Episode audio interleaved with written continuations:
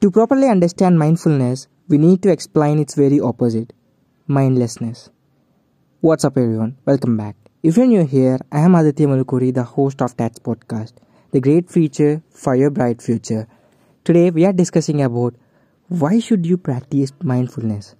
Have you ever approached a room seeking something and upon getting past the door, you were immediately clueless about why you are there in the first place?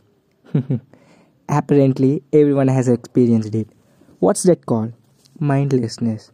And it is so called because you are not aware of your experience or the events around you. If mindlessness was about losing awareness, mindfulness is about regaining it. That's simple. See this definition by American Psychological Association a moment to moment awareness of one's experience without judgment, in the sense, mindfulness is a state and not a trait.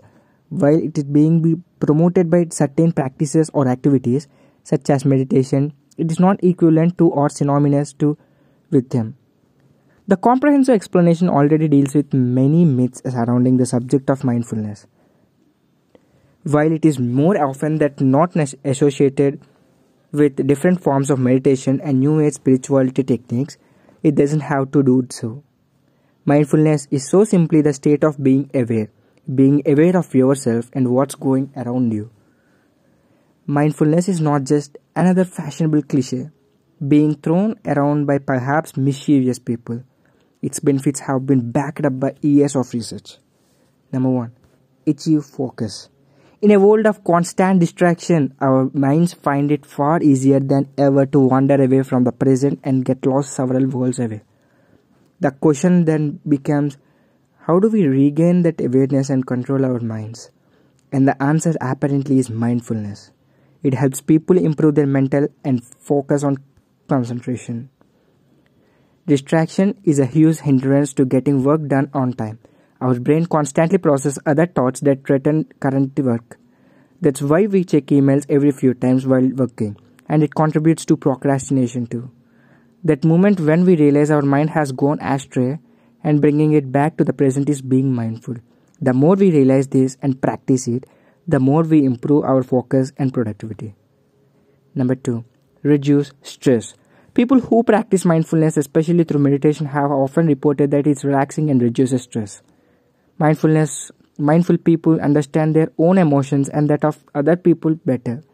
Hence, they are able to react to stress even events better and handle issue more calmly Mindfulness research has shown how it lowered than incidence of social anxiety disorder, which is known, known as SAD.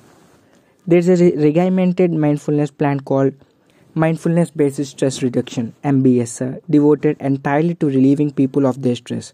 Even now, more employers are introducing mindfulness programs in order to improve the physical well being of their employees. The Journal of the American Medical Association published research on research on the effects of MBSR on a group of 342 people between age of 20 and 70. It was carried by the group Health Cooperative and the University of Washington, both in Seattle. At the end of study, the participants reported more positive effects of the technique than those who were who were in traditional care. Number 3. Improve physical health. Mindfulness is about maintaining calmness even in the face of a tough situation. The calmness of the mind reduces the risk of having heart diseases and high blood pressure. It also helps to manage pain and suffering, and people who practice mindfulness have reported having more quality sleep. Next, improve mental health. Apart from physical health issues, patients with unstable mental health are usually recommended for mindfulness exercises. One of such methods is mindfulness based stress reduction, given how a lot of stress can impact the functions of the brain negatively. So I think this might help you in why should you be mindful. So this is today's episode. I'll bring a perfect episode on how to get mindfulness.